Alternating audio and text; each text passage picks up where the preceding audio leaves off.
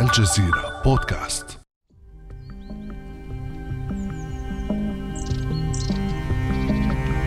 بعد صيف طويل وحار يزور الشتاء العالم ويغطي الثلج المدن فيخرج أهلها للاستمتاع به.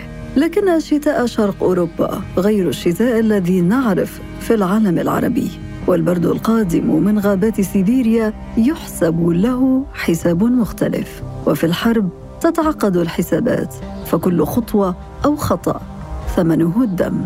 فكيف يؤثر الشتاء على العمل الميداني في الحروب؟ وما طبيعة الشتاء الروسي؟ وهل يغير الفصل البارد من مسار الحرب في أوكرانيا؟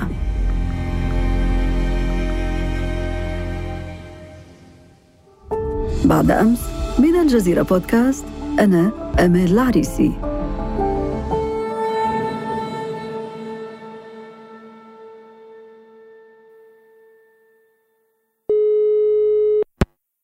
هذه الحلقة أناقش كل هذه التفاصيل العسكرية مع ضيفي الدكتور عمر عاشور البروفيسور في الدراسات العسكرية والأمنية. أهلا وسهلا بك دكتور عمر. أهلا وسهلا. دكتور عمر وأنت صاحب الخبرة الميدانية في ساحات الحروب والمعارك كل التحليلات والتنبؤات الأمريكية تشير إلى تباطؤ الحرب وعملياتها بشكل كبير في فصل الشتاء. لماذا هذا التشديد على دور الشتاء في مسار الحرب؟ الشتاء والثلوج والجو بشكل عام يعقد الأمور. يعقد الأمور بالنسبة للمشاة. خاصة الجالسين في الخنادق لأنه هو تقريبا سلاح ضدهم. الجلوس في الخنادق سيكون في منتهى الصعوبة. لو انخفضت الدرجة لناقص عشرة أو ناقص عشرين بعضهم يمكن أن يتجمد. بالنسبة للمدرعات هي مفيدة لنوعية معينة من المدرعات هو في الحقيقة دكتور عمر قبل أن يعني أناقش هذا الموضوع معك كنت أتصور أن الشتاء هو عنصر معيق في الحرب. ومعيق نعم. لكن عن من أو عن أي سلاح أو عن أي فرع من أفرع القوات نتكلم. ففيما يخص فرع المشاة كما ذكرت معقد ومعيق. فيما يخص نوع معين من نوعيات المدرعات للمدرعات المجنزرة هي لا تتأثر كثيرا. ما يتأثر هو العربات على العجل. هذه تتأثر بسبب الثلوج وبسبب حين تختلط الثلوج بالطين فتكون هناك يعني مض أو أو طين كثيف. تؤثر هذه كثيرا في العربات. ومعظم الدعم اللوجستي يحمل على مثل هذه العربات بالعجل. فبالتالي المجنزرات تتأثر لأنه الدعم اللوجستي للمجنزرات سيتأثر لأنه محمول على عجل. فبالتالي الوقود والصيانة ومحاولة استرجاع لو هناك عطب في مجنزرة معينة كل هذا سيتأثر. فالذي سيتأثر حقيقة هو الدعم اللوجستي المشاة وبعض الصيانة والمرتبطة بالمجنزرات. المدفعية لا تتأثر كثيرا. والاعتماد يكون على المدفعية لأن حركة المشاة قليلة وبطيئة وبالتالي يكون استهدافهم أسهل بالمدفعية في حالة وجود إحداثيات دقيقة. تبقى سلاح الجو المسيرات تتأثر فيما يخص الرؤية لو ليست لديها ثيرمال أوبتكس أو مناظير حرارية. وأيضا عملية رصد المدرعات أيضا دكتور عمر بما أنه نحن نتحدث عن انتشار بياض الثلج سقوط أوراق الشجر وغيره يعني عملية التخفي تصبح صعبة صحيح صحيح عملية التخفي تكون صعبة لو أنت خارج المدن لكن بعض القتال معظمه في الدومباس فمناطق مبنية والركام يعني يمكن التخفي والخروج فقط للضرب أو القصف ثم العودة للمبنى أو. فإلى حد ما يوجد بعض أدوات التخفي في تحديدا هنا نشير دكتور عمر إلى أنه درجات الحرارة قد تتجاوز ناقص 20 أو سالب 20 صحيح؟ هي تكون ما بين ناقص واحد ناقص 20 وربما أكثر قليلا لو كان هناك يعني الريح الشديدة والعواصف ال cyclones الموجودة في سيبيريا لو اتجهت كالعادة غربا فقد تنزل عن ذلك يعني قد تصل أكثر من ذلك. تاريخيا الشتاء مثلا في فبراير 2015 معركة ديبالتس الشهيرة كانت وما أشرس معركة حدثت في حرب 2014-2022 حدثت في فبراير 2015 وكانت في فبراير في عز فصل الشتاء كل شيء كان متجمد. كانت معركة مدفعية ومدرعات بالأساس. مدرعات تحركت على الثلوج الثابتة والصلبة. والمدفعية تحركت كذلك وكانت مع يعني ربما أشرس معركة في شرق أوروبا بعد الحرب العالمية الثانية وقبل هذه الحرب قبل فبراير 22 ولذلك إلى حد ما الأوكران متمرسين فيما يخص حروب الشتاء لأن لديهم خبرة طويلة خبرة ثمان سنوات. الروس كذلك لديهم خبرة طويلة بالإضافة لمن لهم بعض الخبرات ولكن غير نظاميين وهم ميليشيا الخاصة بلوهانسك اللي هي ال LNR ميليشيا التابعة لما يسمى جمهورية لوهانسك الانفصالية والميليشيا الأخرى ال DNR ما يسمى بجمهورية دونيتسك الانفصالية لها ميليشيا كذلك خاصة وهؤلاء يعني أيضا في الحرب منذ ثمان سنوات. بالإضافة لقوتين آخرين غير نظاميين هي ما يسمى بالروسغوارديا الحرس الوطني الروسي. آه ولكن تحديدا الذين لهم خبرة مطولة هم لواء 141 التابع لرمضان كاديروف. إذا خبرات متباينة بين الجانبين الأوكراني والروسي فبرأيك هل هذا سيؤثر على مسار الحرب؟ سيؤثر. هو إحنا نحن الآن لو نراجع سريعا المراحل، المرحلة الأولى كانت فبراير مارس 2022 تم صد الهجوم على كييف، المرحلة الثانية تحولت من حرب مناورة واختراقات وهجين جزء تقليدي وجزء غير تقليدي لحرب مدفعية تقليدية، وهنا يعني الحرب معناها التقليدي لم تتغير كثيرا هنا.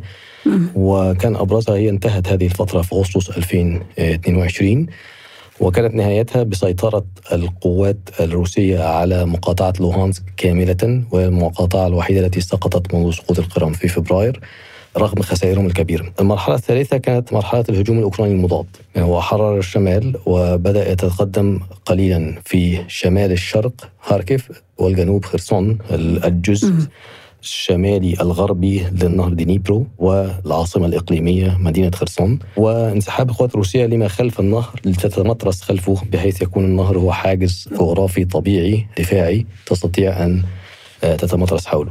ونحن الآن في المرحلة الرابعة وهو استكمال الهجوم المضاد الأوكراني مع استراتيجية روسية جديدة ممكن نتكلم عنها. هذه الاستراتيجية الروسية الجديدة ستتزامن مع فصل الشتاء.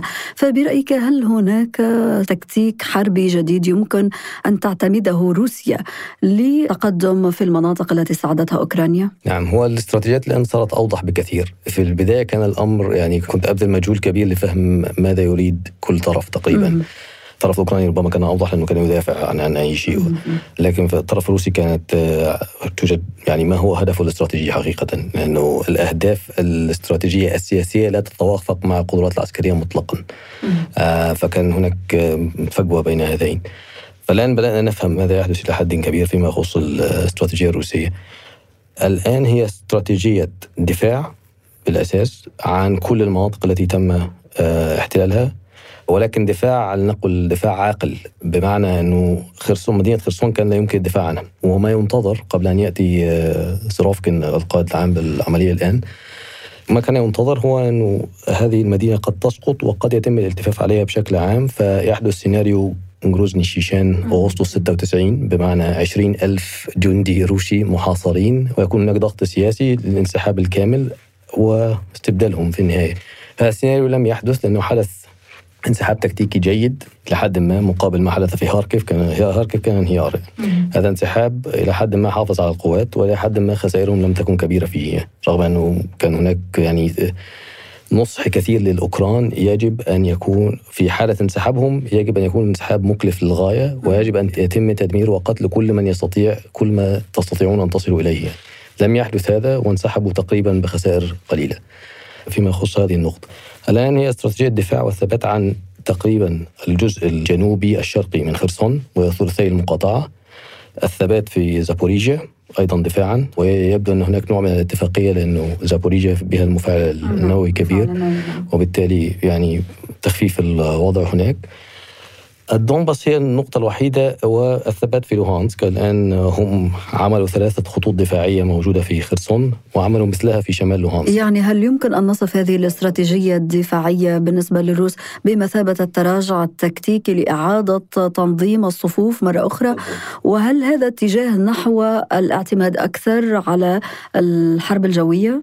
بالضبط. التحليل منضبط للغاية باستثناء أمرين. الأمر الأول متعلق بجبهة باخموت جبهة باخموت من يديرها هو جماعة فاغنر. والشركة التابعة ليفجيني بريغوجين المقرب جدا من الرئيس بوتين.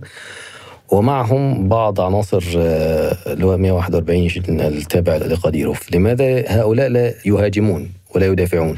رغم أنه لو تضع هذا في إطار الاستراتيجية هذه محاولة يعني غير مفهومة في إطار الاستراتيجية العامة. لأنه الكل يتراجع ويتمطرس خلف خطوط دفاعية قوية.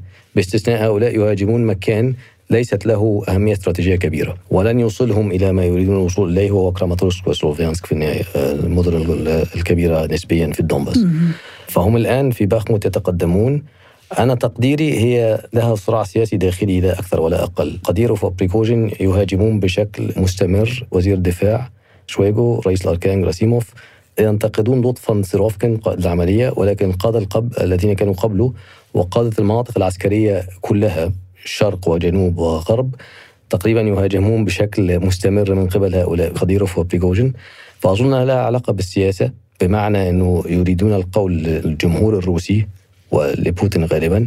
آه قواتك التقليدية كلها تتراجع كلها تتمطرس خلف الخطوط ونحن الوحيدين الغير نظاميين ونتقدم في الدونباس المكان المستهدف آه، له فأظن هي حسابات سياسية أكثر منها عسكرية. فهذا الخلاف مع الأمر الآخر هو الحملة الجوية الآن. هذه استراتيجية سيروفكن التي نفذ جزء منها كبير منها في سوريا واستهداف الضعيف بيزكلي ما هو ضعيف؟ الإنفراستراكشر مناطق الطاقة المستشفيات يتم استهدافها جوا. الرد الأوكراني حتى الآن بدأ بتحسين دفاعاته الجوية إلى حد ما. مسيرات الرد عليها يعني تأتي بوسائل دفاع جوي حتى قديمة من السبعينات والثمانينات يعني. آخرها كان الجيبارد الألماني وهو ما يصنعه هو رشاشات سريعه للغاية 30 ملي تقريبا تفعل حائط من الرصاص في الجو بحيث لا تخترق هذا الحائط المسيرة أو تصاب لو اخترقته. السؤال الأخير في هذه الحلقة هو ماذا بعد الشتاء؟ بما أن المعادلة العسكرية حقيقة لن تتغير كثيرا حتى الاستراتيجية التكتيكية لروسيا أو لأوكرانيا لا تبدو ملامحها واضحة حتى الآن. فبرأيك هل يسعى الروس إلى التقدم بسرعة وبشكل مفاجئ بعد الشتاء باتجاه كييف؟ أظن لو حدث هناك هدوء في فصل الشتاء سيكون مفعول مناسب للغاية للروس لماذا؟ لأنهم يحتاجون بعض الوقت لملمة شتاتهم وتحديث قوتهم والتعبئة كذلك والتدريب والتجهيز لعمل هجوم ربيعي مكثف الكرملين بقيادة بوتين مصر يبدو ولا يبدو أن هناك يعني أمل لحل سلمي قريب يعني. فما زلنا بعيدين للغاية. الأوكران طرحوا بعض الأمور. لا أظن سيقبل الروس على منها الانسحاب منها التعويضات منها المحاكمات حول جرائم الحرب. يعني أنت تتوقع هجوما جديدا على كييف؟ ما أتوقعه حقيقة هو استمرار الهجوم في الربيع المقبل. استمرار الهجوم الروسي في الربيع المقبل. لو أعطاهم الأوكران فرصة لو استمر الأوكران في المهاجمة في خلال فصل الشتاء بمدفعيتهم وبمشاتهم و بقواتهم الجوية مع استمرار تحسين الدفاعات الجوية الأوكرانية أظن أن على آخر هذا الشتاء سيكون الروس في وضع شديد الصعوبة وبالتالي يعني يتمكنوا من تطوير الهجوم. لكن لو كان الشتاء شتاء هادئ إلى حد ما أتوقع تطوير الهجوم في الربيع وربما يكون عبر بيلاروسيا ونزول مرة أخرى عند كييف. الأوكران يتوقعون ذلك لديهم هم في حالة توقع الأسوأ لأنه لم توقعوا الأفضل قبل ذلك وجاءهم الأسوأ. فأظن أنه احتمالات هذا واردة. البعض يتوقع أنه يطوروا الهجوم مسألة الهجوم الأوكراني المضاد جنوبا هي فقط مسألة وقت وهذا أنا متفق معهم مسألة وقت. إلى أين سيصل؟ غير معروف لأنه كونتنجنت يعني معتمدة على عوامل كثيرة.